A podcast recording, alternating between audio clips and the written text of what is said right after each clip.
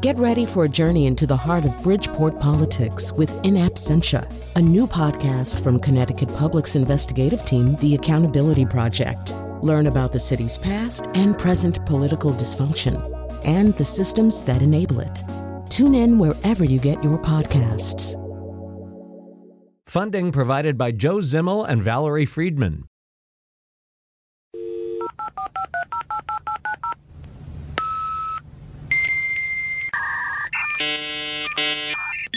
Kyone, what did you do to your dreadlocks? I brushed him out so I could wear this Jennifer Aniston hairstyle because I'm having a total 90s moment. Booyah! Is my look fat or what?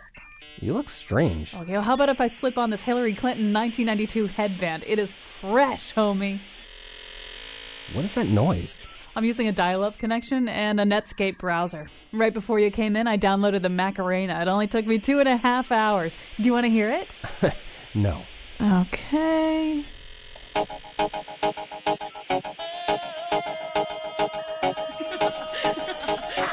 There's something else that's off about you. Well, it's not the sweet flannel I'm wearing. That's Fly. What up, G? I think it's your pupils. Well, I did take Matthew Perry amounts of Vicodin and chased it with Prozac, the ultimate 90s drug. Okay, that's dangerous. Talk to the hand, because the face ain't listening. Let's take the Humvee and go to one of those slammin' Starbucks places. It's all good. Kyone, please. You're embracing all these shallow aspects of the 90s the stupid slang, the pills, friends. I don't like who you are right now. I can't help it. I just miss it all so much, you know? Miss what? Connie Chung and James Van Der Beek and Anna Nicole Smith and Johnnie Cochran and oh, Toad the Wet Sprocket. Toad the Wet Sprocket? Weren't they on the show Tuesday? Okay, that was a bad example. Uh, who's that guy sitting in the corner?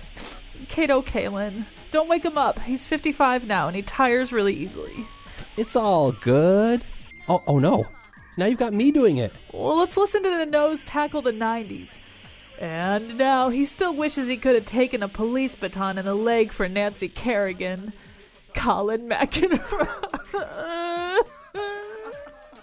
It should have been me, not Nancy. That's all I can say. Yes, we're going to begin today talking about the 90s. Brace yourselves. We'd love to hear from you about your memories of the 90s. Or did it all just go by in a blur the way it did for possibly two of our three guests uh, and panelists today. Uh, the National Geographic Channel, of course, the National Geographic Channel. Who else really uh, is uh, offering a three-part documentary series? Uh, it's sort of on and off and on and off. It, uh, you just have to look at their very confusing website to find out when it's going to be on next. the '90s, the last great decade. I'll just read their description. It revisits the decade through inside-out storytelling. I don't know what that means. An analysis via 120 original interviews mainly with actors, as it turns out, for some reason. But anyway, they reveal a decade of highs and lows. Bill Clinton swept into office on the promise of change. We all made new friends, in quotation marks. The LA riots kept us glued to our TVs. Nirvana gave Generation X a voice, but everyone danced the Macarena, Reina, and the real world, and Jerry Springer changed television programming landscape. With a star studded cast of actors, I told you, eyewitnesses, politicians, and celebrity interviewees, who are mainly actors, the 90s tells a story of 10 years before boom turned to bust blah, blah, blah, blah, blah, blah. All right. Uh, meet our panel for Here on the Nose today. The curtains are drawn. Some light comes through, casting a small glow on the top left of the air conditioner. It's daytime. The wall is an undecorated slab of beige. This is the American room. Sitting in it, making her latest YouTube video, is Teresa Kramer, one of the founders of The Cut, an online magazine for young adults who are falling apart in Connecticut. Watching, watching a video of Teresa Kramer dancing and talking and singing in beige rooms with eight foot ceilings is the least standardized man in America, guitar hero, and cancer activist Jim Chapdelaine. Finally, you can see her dancing in the new commercial for Carl's Jr.'s Texas Barbecue Thick Burger. Uh, eh, there is no kinship, no understanding, no mercy in her eyes. You see only the overwhelming indifference of nature. She is actress, comedian, and dance impresario Carolyn Payne. They are here today to talk to you about the 90s, and then later on, we are going to talk about this incredible blankness uh, of the American room, a room that is glimpsed in the background of homemade YouTube videos. Uh, and so, has something to do, according to a fascinating essay we all read a, on a on a site called Medium.com, something to do with the incredible blankness, uh, uh, not of Carolyn Payne, but of uh, the Pomplamoose uh, videos. Uh, so I, I, didn't really quite understand that connection. Maybe somebody here did. Um, and then towards the end, well, we are going to wave out our, our window. WCCC is next door to us, and they are turning after many years as a progressive rock station and then various other kinds of rock stations into a contemporary Christian station. Today is their last day as the former before they begin uh, their journey into the latter. So that'll be sort of where we go and what we talk about. But we're going to start out with the 90s today. And Carolyn Payne really is um, the author of this segment in the sense that she's really been wanting to talk about this for like a month now or something. Sadly, yes. yeah. And so ever since she realized that there would be a 90s documentary on the National Geographic Channel, then it would be not narrated, and this is kind of a giveaway uh, to sort of where they go, narrated by Rob Lowe. Who else really, though, uh, could do this except Rob Lowe? Uh, she has wanted to talk about the 90s. Did you want to do this because the 90s went by in a blur and you're trying to kind of now swing your leg up over the saddle and kind of ride that decade? or or did you really have a finely grained, acute awareness of what was happening in the 90s, and now you want to see it laid out before you like the glittering jewels at a bazaar? Oh, I, I think that the 90s was a pretty glittering jewel that, that I rode. Well, all right, so Teresa and I. so many metaphors. so much going on there. Teresa and I are um, the same age, and so to us, the '90s was an interesting time because it was kind of it was our coming of age time. So looking back, like I kind of always look back at the 90s as this wonderful time. So I'm not really sure. Eh, I was really interested in this documentary because it was going to be a way that I could kind of look back and be like, well, was it really a great time or was it just that I hadn't, I, I was still young and naive and didn't hate the world yet? But, you know, in, in looking back at this and, and at uh, at, at, the documentary, I realized the 90s was wonderful. I mean, you had amazing things. You had like Justin Timberlake dating Britney Spears and they were wearing matching denim outfits on a red carpet. You have like sheep being cloned. You have Bill Clinton shoving Big Macs in his face while he's jogging. like it, it was crazy and yet wonderful time. So I was really excited to talk about this. And yes, I, I brought this upon all of us. all right. So, uh, and it sort of works out interestingly because Jim and I are also exactly the same age. We're the, at the age where where things slow down enough in the 90s so we could actually see it all kind of creep by.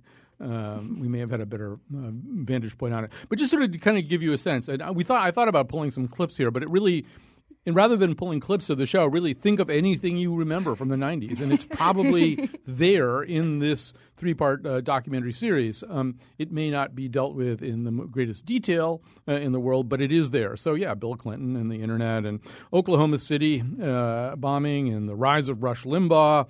Uh, Tupac and Biggie and East Coast, West Coast, rapper beefs, Tanya Harding, OJ, David Koresh, uh, you name it. Uh, it's all there, uh, plus all the some of the entertainment stuff. I wouldn't have necessarily thought of the the, the Justin Timberlake image, but you know, I mean, it's all there. It's all there. James Van Der Beek. I mean, it, although, well, no, I don't, I don't even want to preempt you guys. I want to, I want to hear what you have to say first. So uh, we'll sort of go boy, girl, boy, girl, and also uh, young, old, young, old. So, um, so Jim Chapdelaine. I mean, one of the questions as I watched this, I started to think. I initially thought this is a fool's errand. There's no way that you can really you know, I mean, a decade just is all sex and food hurling towards a necropolis, to quote John Cusack, who I think said that in the 90s. Um, you can't really throw a bridle on it and walk it around so that you can really look at it. But I started to think, you know, it, it does have kind of a narrative. There is stories that begin and end in the 90s anyway. I don't know. How did you process this? Well, it was a reaction to the 80s, partially, right? But um, first, for me, it's the bedazzler um, on everything. and and uh, and first, let's talk about the structure of this, the the documentary. Or is it a documentary? Is it infotainment? I'm not sure what it is. But I can tell you this having worked on things like this, somebody told them that the music had to be scarier. Yeah. So like every episode where somebody's just talking, even Roseanne, it's like yeah, it, and, it wasn't that scary. And even you know, I thought of you because you do you do well. Part of your career is working on stuff like this, although I think uh, far more subtly and in a nuanced fashion than whoever worked on this. Even if they have like some letters going up on a screen saying, you know uh, I'm, I'm uh, a working class sitcom, the letters go up kind of boom, boom, boom, boom. Like just the letters sort of, they make a noise when they go It- up. well, it's the five second tickle rule because people switch the channel, uh, so they need a little five second tickle. And um, I could I, I did a thing for the History Channel called "The Secrets of the Freemasons," and similar to this, and which are no longer Yeah, secret. it sort of ruins it. Um, well, they, they actually don't really reveal a lot, Yeah. but they talk for two hours about it. It, did- it turns and- out they were behind Dawson's Creek. So Oh, they're behind everything. Yeah. Vatican II, everything. Um, so, so I remember them telling me to be very subtle with the music. Then that evolved after four directors, I think, into when they do a 50 year old academic who has glasses on and is wearing a, a plastic pen holder to music that's like make him scary and it became the most frightening music i ever wrote and it's just a guy talking about the freemasons. So i think there's a little component of this that didn't ex- actually exist in the 90s there was this social sort of stuff with oj and and uh, the gulf war and all that all that which in comparison to other decades probably isn't uh, I mean, comparing it to the Bush years or comparing it to the 70s when we had Vietnam, it wasn't quite the, it was almost, you could maybe feel a sense of victory, but I felt a sense of horror. I remember going to work to play a gig the night they started the, the Gulf War and thinking, this is kind of a weird feeling. Yeah. Um, So, so they, gi- it gives us all kinds of different stuff. I just want to sort of go around the table here, and I don't know what was your big takeaway, or give us a couple of your big takeaways, Teresa Kramer. One of the things I noticed was how much I missed from the 90s, like the important things, because we were young. So I was unaware that uh, someone tried to, well, that Osama bin Laden tried to assassinate Bill Clinton in the Philippines. I learned that that So was everybody. I mean, everybody Yeah. in America was, to be fair, unaware of that too. In the Oh, really? yeah. That I wasn't actually a did a documentary. See, I don't even know now. and that, and um, uh, what, what was one of the other things I forgot? Oh, um, the the Reginald Denny beating. Hmm. I didn't know that people came in and like rescued him from this beating. I remember watching it as a kid and being like, "This is horrible. What is happening?" But I didn't realize that there was like a team of good Samaritans who came and rescued him from from the whole thing. So um, kids point- are stupid. I That's wanna what I took away. Hold from that thought. I just, I just want to pause and say something about that. Mm-hmm. I had the same reaction. Not that I didn't remember mm-hmm. that Reginald Denny got rescued, but I did quite remember the fashion of it, and it sort of does make you think about like who's famous and who isn't. Mm-hmm. So there's this guy Titus Murphy, who this documentary did seek out, who's one of the people who he saw Reginald Denny on television being beaten, you know, 91 fractures to his skull or whatever it is, and he just he and his girlfriend went and they found the thing, the truck, and helped save him. And there were a couple of other people involved in this. And like, how come everybody doesn't know who Titus? I mean, I didn't know who Titus Murphy was. Right. Did you? You know? No, no. I, rem- I Yeah. remember the incident I remember thinking, long hair, not yeah. bad. yeah. All right, continue. Um, and you, and then I was thinking about my reaction, and this is part of what I wrote to you guys, but to the Gulf War. In contrast to Jim's Jim's experience, mine was that I was basically afraid we were going to be bombed with chemical weapons and I would not be able to save my cat Ishtar. That's what I was afraid of for like the 48 hours that the war was actually taking place. And um, so yeah, that's what I took away from this. So I, I want to sort of go a- ask you all. And by the way, if anybody wants to call in about this in terms of you know if you think you can throw a bridle on the 90s uh, and walk it like a show horse before our eyes, 860-275-7266. Or if you have something else you want to say that's nowhere near as comprehensive as that, 860-275-7266. I want to go around the table again and just ask very specifically about this. Uh, and there were there's hours and hours of this thing. I don't know how much everybody got to watch. It was hard to wade all through it. Um, I mean, does it do the job that it sets out to do? I want to hear from each of you. But Carolyn, I mean, do you, did you feel as though at the end of this you were in any better shape in terms of understanding the decade Mentally. that formed you? Mentally and emotionally. That's right.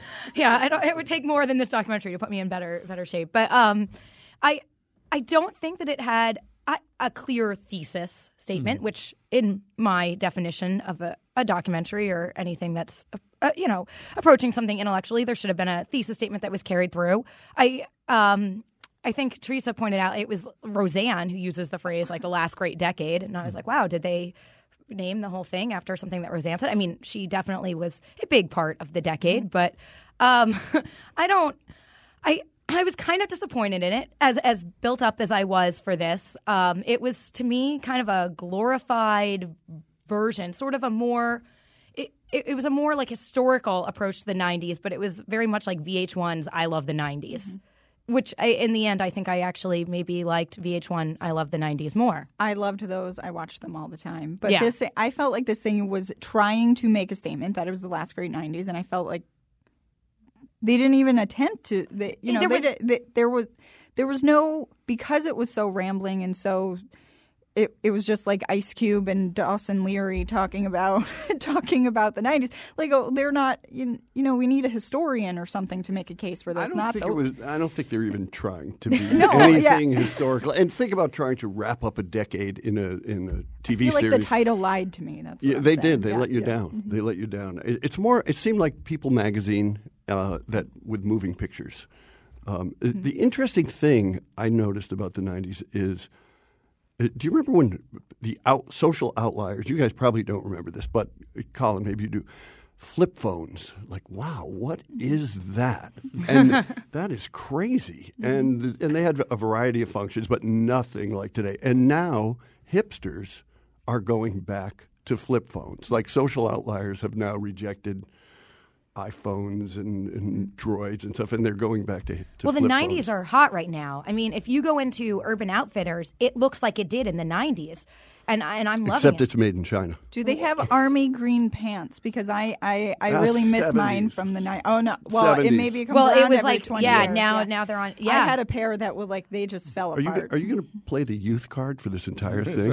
'Cause I, I, I turned forty in the nineties, and and coincidentally, I turned forty this year too. It was amazing. Just keep doing it. Okay, so I made an effort uh, for a while, and then I got exhausted and gave up to write down all of the people who are the cloud of witnesses who are brought forward. These are not people from stock footage or anything like that. These are people who gave specific original interviews uh, and are commenting uh, on the '90s all the way through, often repeatedly coming back. And so Jason Alexander, uh, Arsenio, Dan Rather, uh, Connie Chung, Courtney Love uh, Rudy Giuliani, David Sirota, PJ O'Rourke, Dee Myers, Thomas Friedman, Newt Gingrich, Tony Blair, Douglas Coupland, Vanilla Ice, John Singleton, Ice Cube, Matthew Perry, Sandra Bernhard, Dick Morris, Roseanne, Colin Powell, Monica Lewinsky, Martin Sheen, Susan Sarandon, James Van Der Beek, uh, and uh, Kurt Andersen, Jerry Springer, Peter Arnett, Graydon Carter, Eric Schmidt, Baratunde Thurston. So they're just sort of flung at you, and often they don't speak for more than 15 seconds at a time. Um, and if- sometimes they only appear once. Right. Yeah, And- yeah. which was confusing. Disappointing. I mean, sort of going into this, you know, the bad joke would be sort of what's it going to be? J- James Van Der Beek talking about the Gulf War?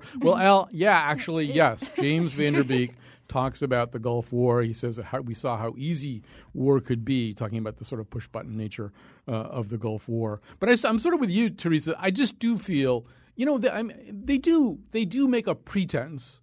I mean, if you're going to have Dan Rather on, and if you're going to have Colin Powell and, And Dick Morris music. and scary music, you are essentially saying, I am going, we are going to try to tell this story and analyze it a little bit.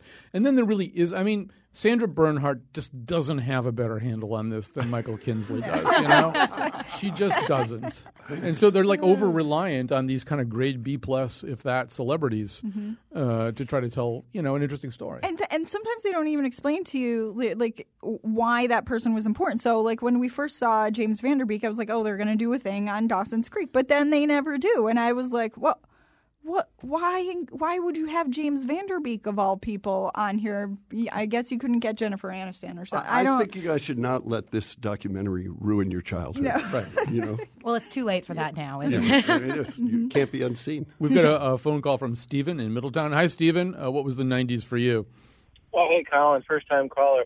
Uh, I started UConn Physical Therapy School in 1991, and I just wanted people to remember that it was a time when you could not find, uh, you know, a side job. I've been working since I was 13 years old, and I could find nothing to make any money on the side whatsoever.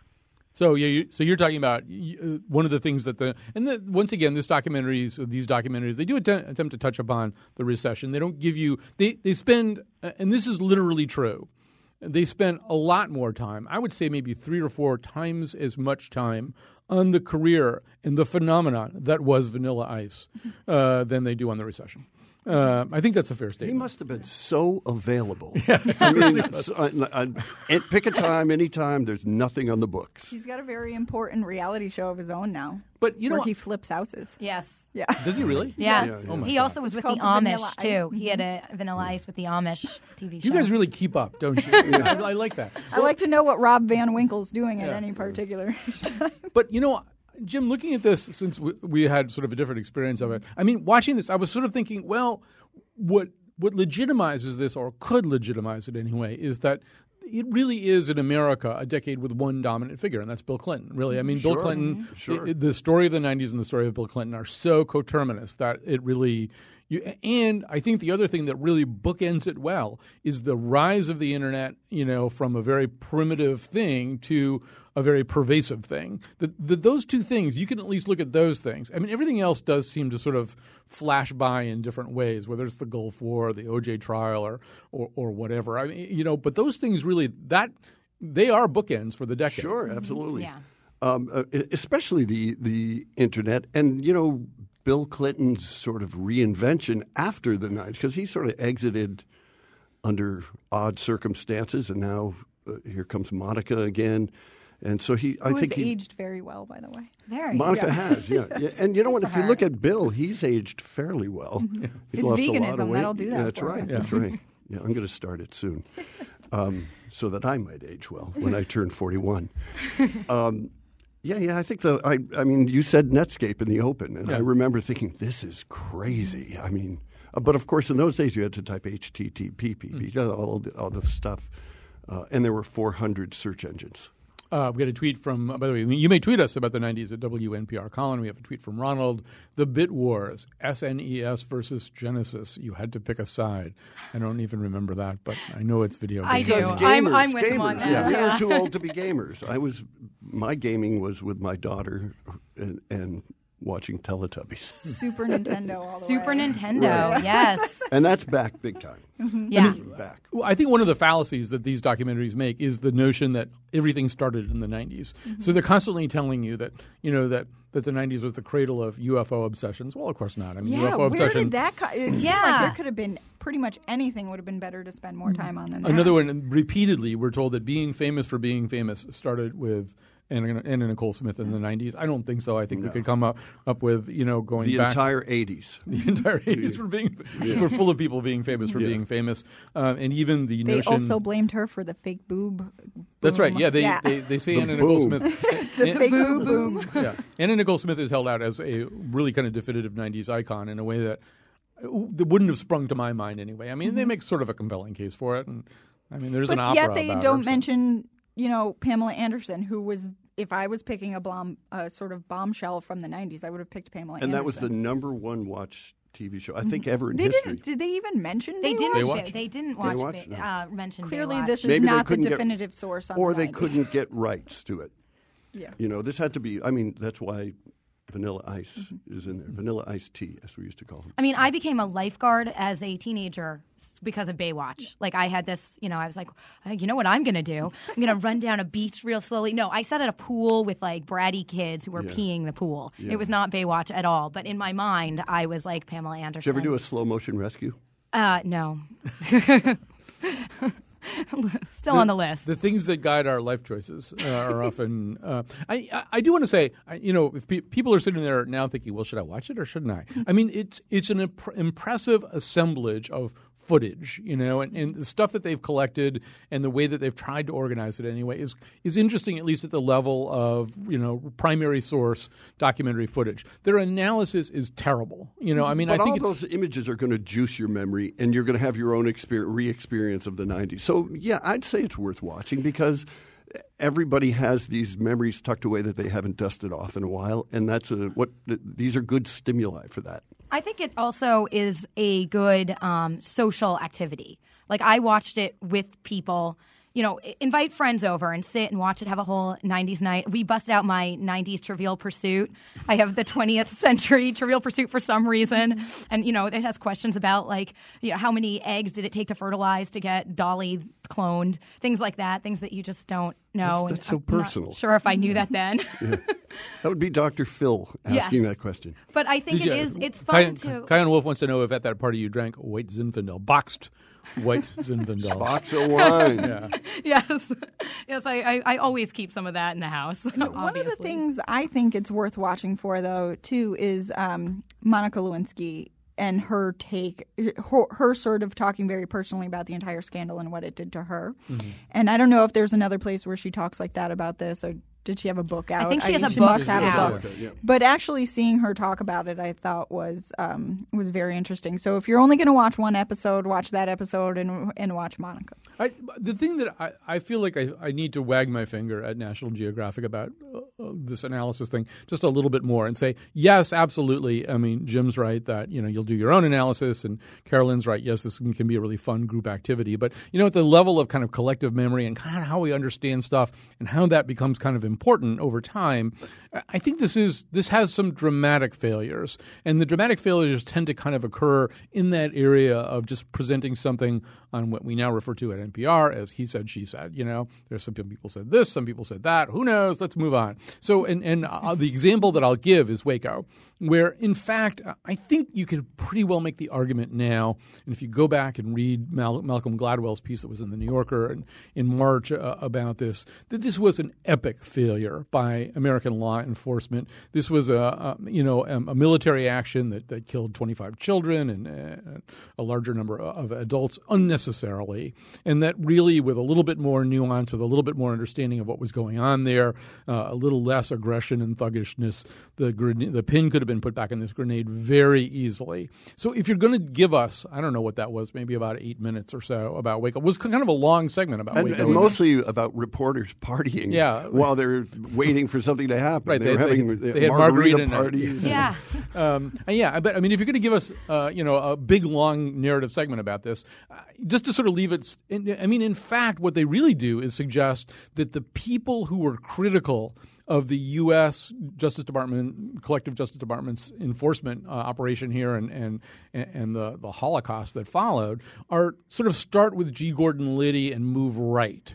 That's you know, I mean, that's sort of who thought this was bad. Well, maybe that, that was a survivalist movement too. Right. That, that really took issue with that, and so maybe uh, uh, that's where the Tea Party started. Yeah, but I mean, it seems to me that you could be. I mean, I am not G. Gordon Liddy, and I'm not to the right of G. Gordon Liddy, and I think it was a disaster Oh, yeah, and, yeah, and yeah, a no, disgrace. defending, And so, for the National Geographic Channel to say, well, some people thought it was kind of a bad thing that we did this, but they were mainly these right wing crackpots. Well, no, no, they weren't.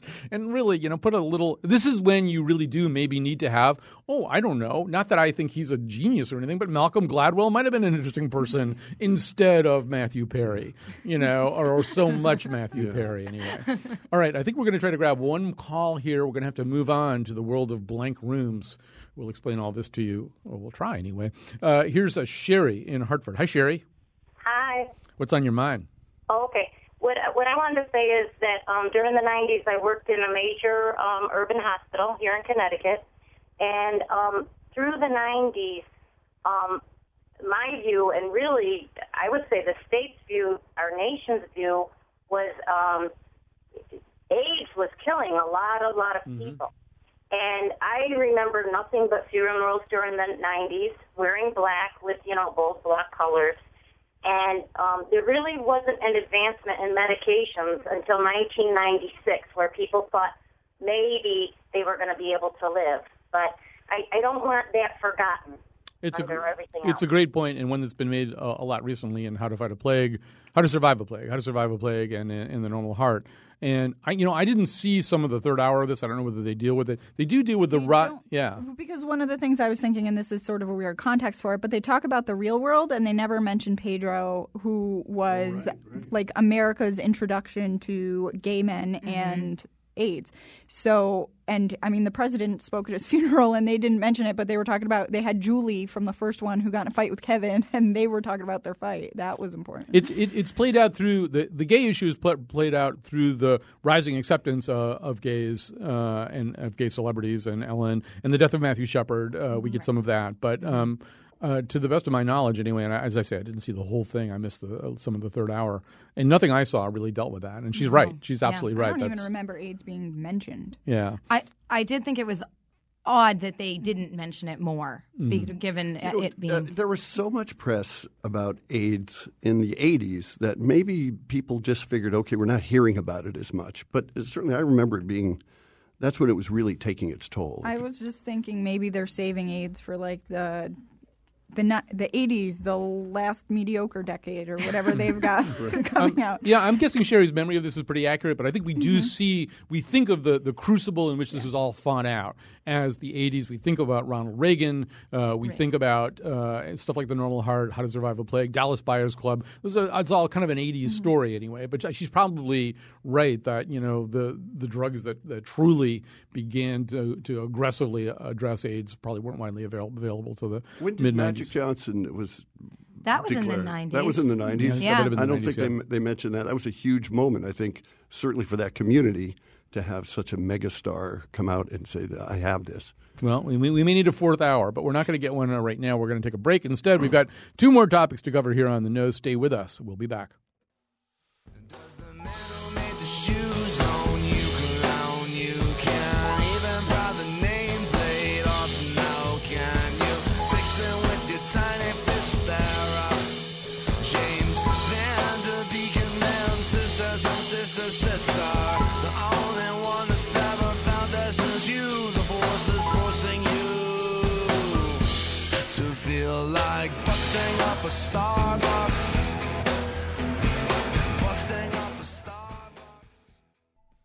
One of the many articles that we read uh, to get ready for this edition of The Nose with Carolyn Payne, Teresa Kramer, and Jim Chapdelaine uh, it was a piece in Medium.com, uh, an increasingly interesting online magazine called The American Room Behind the Nation's Closed Doors with YouTube. The author of the piece basically makes the argument that if you watch a lot of homemade YouTube videos, and, and makes the, the, the the the case very compellingly, I might add. If you watch a, watch a lot of uh, homemade YouTube videos, you start seeing essentially the same room in the background. Uh, this, the author actually looked uh, at a collection gathered by some friends over a five year period. They call it the Basement Bin. The collection runs to 800 videos. The author has watched 400 of them. The criteria for inclusion are very complex, but the rule of thumb is that the videos capture something besides what the performer intended them to capture. The big, empty American room appears again and again. It's a standardized room like Diet Coke or iPhones. American rooms are a kind of product built as quickly and cheaply as possible to a standardized specification. Uh, Benjamin Moore's best selling Shades of White are actually offered up there on the website for us to look at. More than 100 million, Americans live in the suburbs. Suburban homes are built many at a time to achieve efficiencies, and one of the efficiencies, of course, is this room. So, um, Teresa Kramer, when I read this, I mean, it's we chew through so much stuff to get ready for shows like this one. It's rare that somebody points something out to me that's been in front of my nose quite this way mm-hmm. that I haven't hadn't ever really thought about in quite this way. And and not that I'm necessarily arguing arguing that this essay is successful in all of its goals, but it, I I don't know. Were you as startled by as I was by like, oh yeah, that's really true. All these people are in the same damn room. I I guess I was so I I responded rather well to this article when you shared it. I lost my mind and I, I was like I don't understand people who have no inclination to like personalize their space. I don't get that. And I but I've been in those homes where I walk in and I'm like you've lived here for 10 years and you've never painted the walls. I don't understand. And um so one of my favorite time wasting sort of activities is to go on real estate websites and look at houses and and just like my neighbors' houses. I don't care, like or like in You know this in is live, California. right? Yes, This yeah, is live. yeah. People uh, can people can hear you. yeah, yes. This is what I do with my time when I have nothing better to do. And so I started doing that today just a little bit before the show to look at at yeah, I mean it's a glimpse into people's houses and I was surprised. I decided to look at Austin, Texas cuz they're weird, right? Like that's their thing. And um a lot of them were still very vanilla beige and i you know i don't think it's surprising because i think americans tend to um, focus on everything that the world can see you, you know they're very into their cars because everyone sees your car and they're they're obsessed with their lawn because you can see their lawn. But when it's inside, you know, no one comes into your kitchen most of the time. So if you never paint it, they're never going to know. Although, Jim, it seems to me that Americans in 2014 can be described that way. Um, you and I, because we are men of a certain age, have lived through times in which, I mean, if you think about sort of what life was like in the late 60s and early 70s, there, there weren't I mean, I'm not saying there weren't prefab homes that didn't really ever get particularly rococo, but you know, people tended to decorate heavily and to personalize space, even space that people weren't necessarily going to look at. So much of that time was about making physical physical marks on the world. And I do think that this essay is making the argument that this isn't necessarily an endemic American trait. It's a 2014 or digital era American trait. Maybe it's the where the computer is, but I found it so wonderfully creepy that it immediately seemed like this has to be like the next episode of American Horror Story because it just seemed so Twilight Zoney. I mean, it was. I actually was like. I was I was poking my wife. You have to look at this. Look at this. So freaky and so creepy. I, I would urge anybody who's curious to go to this because it, we I think when you go to college, you, you depend where you go, you're gonna you're gonna end up living in one of these rooms at some point. You're gonna find. I grew up on a little ranch, and uh, I think maybe that's my reaction to that is I have a hundred year old house that's constantly falling apart, but I like the fact that I can jump up and down in the in the rooms without hitting my head, uh, where I, I couldn't do that as a kid, uh, except when I was five. You know, Carolyn. I- as I read this and I sort of thought about all the other things, we, we looked at a lot of things to get ready for this week's news, including um, a site called "I Know Where Your Cat Is," uh, in which some kind of geolocation has been applied to So the glad photo. we didn't do that. Yeah, to the to the photos that people uh, put up on the web of their But then I spent hours trying to find my cat Right. on, so thanks for that. And so what I started wondering, I mean, I'm not sure that this is the point of the piece in medium.com, but I think it kind of might be, which is that somehow or other, all of the projection that we do, all the aesthetic projection, all the thinking we kind of do about about our world is it, it goes into the computer and exists out in cyberspace. And we, we actually do start to ignore maybe in a way that we didn't 10 or 20 years ago our physical environments. Our physical environments become less and less interesting to us because our interest is focused somewhere else. I mean i wondered i mean at the end of the piece uh, it, it says it says for most of us life happens against a backdrop of intersecting off-white walls. Those are our homes plain and a little grim. Our fantasy homes are busy with bright things yet old. Our pins and dreams are not beige. When we sleep we leave the computer behind and step out onto the widow's walk to wait for our sailors to come home from the sea. I have no idea what any of that means but my own personal interpretation was the one that i just gave you. Well, I think that what was kind of missed in this for me, as somebody who has worked on- writing like YouTube sketch comedy and has worked with friends and creating YouTube videos where the goal is to kind of you know create something that's going to go viral and people are going to watch. One of the things that you you know when I'm working with someone and I'm like helping them do this, I'm like, you know what, we don't want to make you don't want the background to be distracting. So I think that that's something that wasn't necessarily that it's like beyond like if you're filming in your house you want to find the plainest looking area so that what you're doing is is the focus. Although a Um, lot of these videos are of people like belching music or you know jumping up and down in rubber suits. I'm not sure they're you know they were necessarily thinking that and they I'm not sure there's an produced. art there's an art director involved Yeah, there in wasn't there. a high production Right, standard in but most of these. Even even then, I feel like if if you're making these and I I just kind of think that a lot of times people are trying to copy that uh, the green screen look that like or just you know filming in a studio where they're trying to make it as plain as possible. So and I I feel like there's no accents. Like a lot of people who create a video that goes viral or, you know, ends up on this, they knew what they were doing. And if they had something on the wall, they might have taken it down to to simplify it.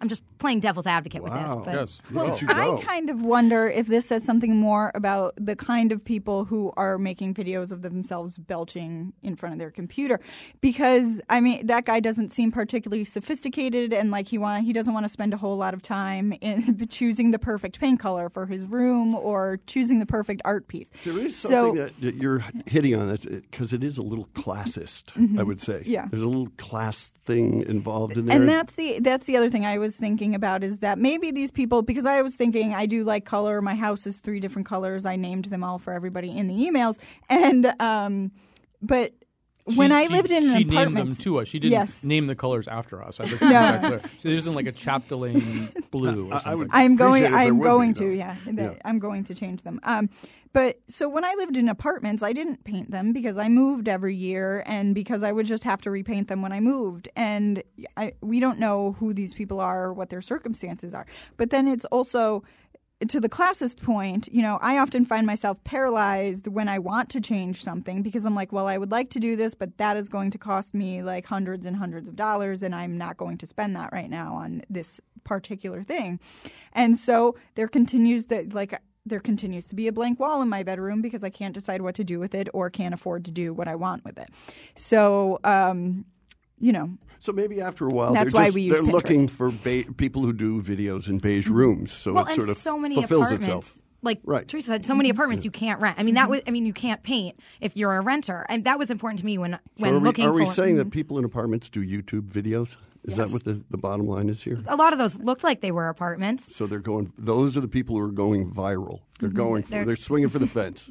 I mean, you just sort of do wonder. I mean, you know, every era does have these these little sort of signifiers. For example, in the documentary about the '90s, documentaries about the '90s, um, I would have added because you know when Max Spielberg uh, takes over from his father and starts making movies about the period he grew up in, the '90s, he will have those white plastic chairs that are on everybody's deck, right? right. You know, they're not they're modeled on some kind of actually a, a, a kind of high art Italian design, but then they were just stamped out by the billions and billions. And in the 90s, they were everywhere. And the only variation is that sometimes they were dark green, but mostly they were white, you know. And, and so to me, these walls that they show and these rooms that they show, it's not just the color of the walls, right? There's a blankness Yeah, yeah. that goes Yeah. beyond that. Uh, you Was know, a lo- anybody else waiting for somebody to sneak up behind them and kill them? I mean, I, am I the only one who saw this as really sort of scary and creepy? No, I do find it creepy when I, an unpersonalized space is very creepy because you you can get no sense of the person. You're like,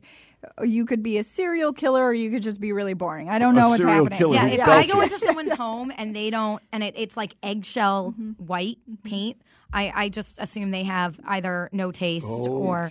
or a You're body losing of friends. You are, you are being defriended on Facebook. But as we she'll speak. invite them over for one of those great '90s parties. All right, so we we have to quickly switch gears, and we've got maybe time for about a sentence or two each. But um, um, I can't even remember who was wanted to, to kick this one off, but or who I wanted to kick this one off. Although I think Jim and I have a longer. I know we have longer memories of this. So WCCC, which is a station located right next door uh, to the building that we're in right now, and which began really kind of at the end of World War II as sort of a a, a classic, you know, multi music, but sort of you know big bands and, and orchestras and stuff like that, uh, and has uh, gone through many transmogrifications. Uh, but really, sort of in the 1960s and 70s, when Chapdelaine and I were sort of musically coming of age, became a progressive rock station, or what was called AOR, album-oriented rock. And it's been other versions of kind of a hard rock or album-oriented rock or classic rock orientation for many years. It has other distinctions as well. But as of tomorrow, it will be a contemporary Christian station. So, um, so Jim, because you do have an institutional memory of comparable length to mine, I'll let you uh, chime in with a sentence or Is two. it. I wonder, is it just following our own personal journeys, Colin? Yeah, Is it be. just follow from, from heavy metal right back into the to the Christian basket that awaits us? Um, I, I, you know, I liked CCC. They used to be at every gig that, and somehow every gig that anyone was playing anywhere, that van would pull up and those guys would jump out and and be incredibly peppy. Uh, regardless of the circumstance. I remember for some reason playing outdoors in February, and I have no idea what the circumstance was. Uh, but they were there. They put it on, and, and it was freezing. I remember thinking this is insane, but there was still that see see see, and and you felt kind of peppy because they were there. All right, your turn, Teresa Kramer. Well, Carolyn and I were reminiscing reminiscing about Radio 104 because it was basically the 90s and I feel like when that went away I was very sad when it became the hip hop station. Then it, when it came back and it I was super I was so excited. I was like uh, I can listen to the music of my youth. But I, I I didn't listen to CCC as much, but I am so so very sad that it's going I think I may be more sad because it's becoming a Christian station. Like that just seems wrong and sad to me. And uh, like it just, it, I, it, it, I'm it- going to get email. Yeah. Let the defriending commence on this side. It's yeah, it just seems like it. You know, it's li- like there, it's being Those- reborn. Those, you know? Christian people in their beige rooms Yeah. with nothing hanging in there. All right, so Carolyn Payne, we just sort of have to keep moving through this one. I am just glad she said it instead of me, but I was. I know. I'll just throw her under the bus. Um, I mean, I didn't grow up around around here. Uh, I went to college around here, and uh, WCCC was really big when I was in college. So, you know, on for for that, I, I haven't been a uh, um, listener per se. I am definitely much more into the uh, 90s rock, revisiting the Pearl Jam. But it does seem sad to to be losing a station like that. And I, I'll miss seeing their Hummers driving well, around. yeah. So those are the two links to the '90s, right? Um, Humvees uh, were emerged from the Mhm. the 19 from the, the Gulf War, and of course the other link to the '90s is that Howard Stern rose to prominence in the 1990s. Howard Stern's first major market station ever was WCCC. It's if you watch his movie, the movie Private Parts, you can see a whole WCCC uh, story unfold before your eyes. I do want to say, you know, it's not like we're losing, like it's lost entirely. I mean, Christian people like to listen to music. It's nice they have a station that they Is it- can listen to. They want to listen talk to or music? It's going to be music, music? and Yeah. you know, I mean, I think we all have a very ambivalent relationship, or many of us do, with contemporary Christian music. You're driving along in a in a state where you don't live, and there's kind of an interesting, you know, song on the radio, and it's kind of catchy, and then suddenly realize, oh, yeah, this is Christian rock. Okay, I like it, but it's I'm not a Christian. Maybe I shouldn't listen. It's Jars of Clay. They sound great, but uh, all right. So we have to take a break. Come back. We're going to have to do very quick endorsements.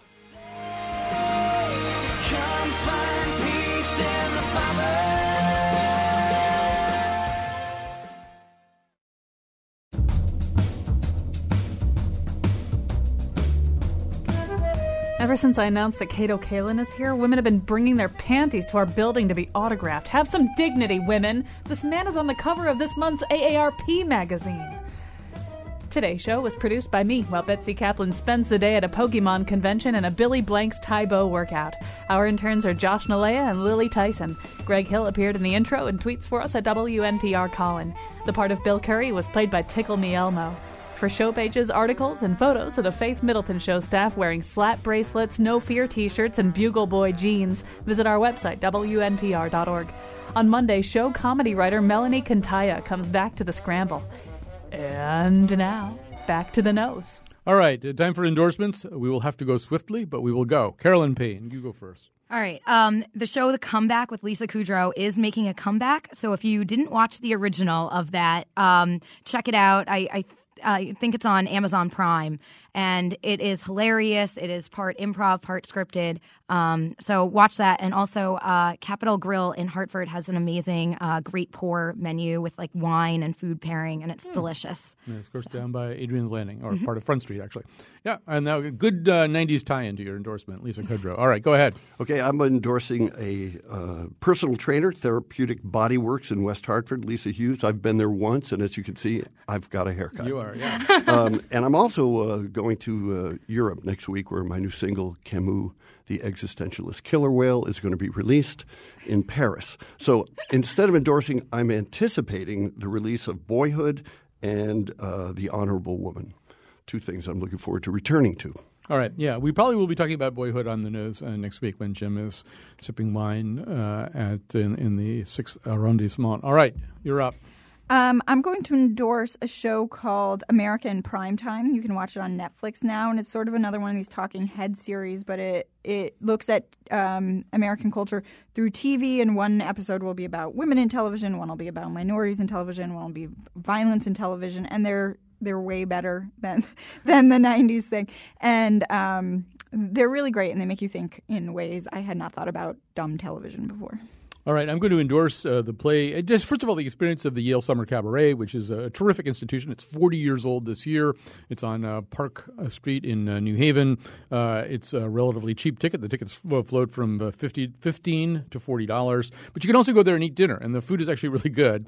It's sort of brought out to you by actors, so it doesn't really all come in the right order or at the right time. You have to sort of let go of that. And then the show that they're doing is Will Eno's um, Middletown, which has an amazing first act. Second act slows and wanders a little bit. Uh, Will Eno, famous for Thom Pain, based on Nothing, and The Realistic Joneses, which went to Broadway uh, last season. Uh, it's it, and Middletown is just a terrific play, and he has sort of a Beckett-like use of of language in a very kind of comic way. A terrific uh, ensemble cast of of young actors, many of them associated with the Yale Drama School, which has produced people like Meryl Streep. Well, actually, that's all you really have to say is people like Meryl Streep, but Lupita Nyong'o as well, and everybody in between.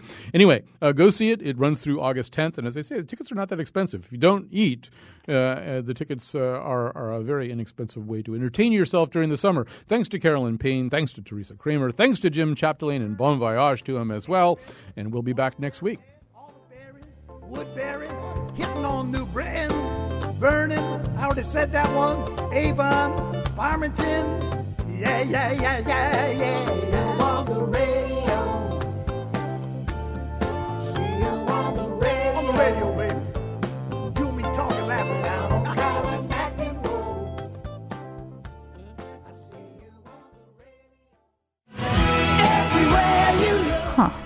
Can't believe there was a time in the 1990s where people would watch a TV show about three men living in the same house in San Francisco and assume they were straight.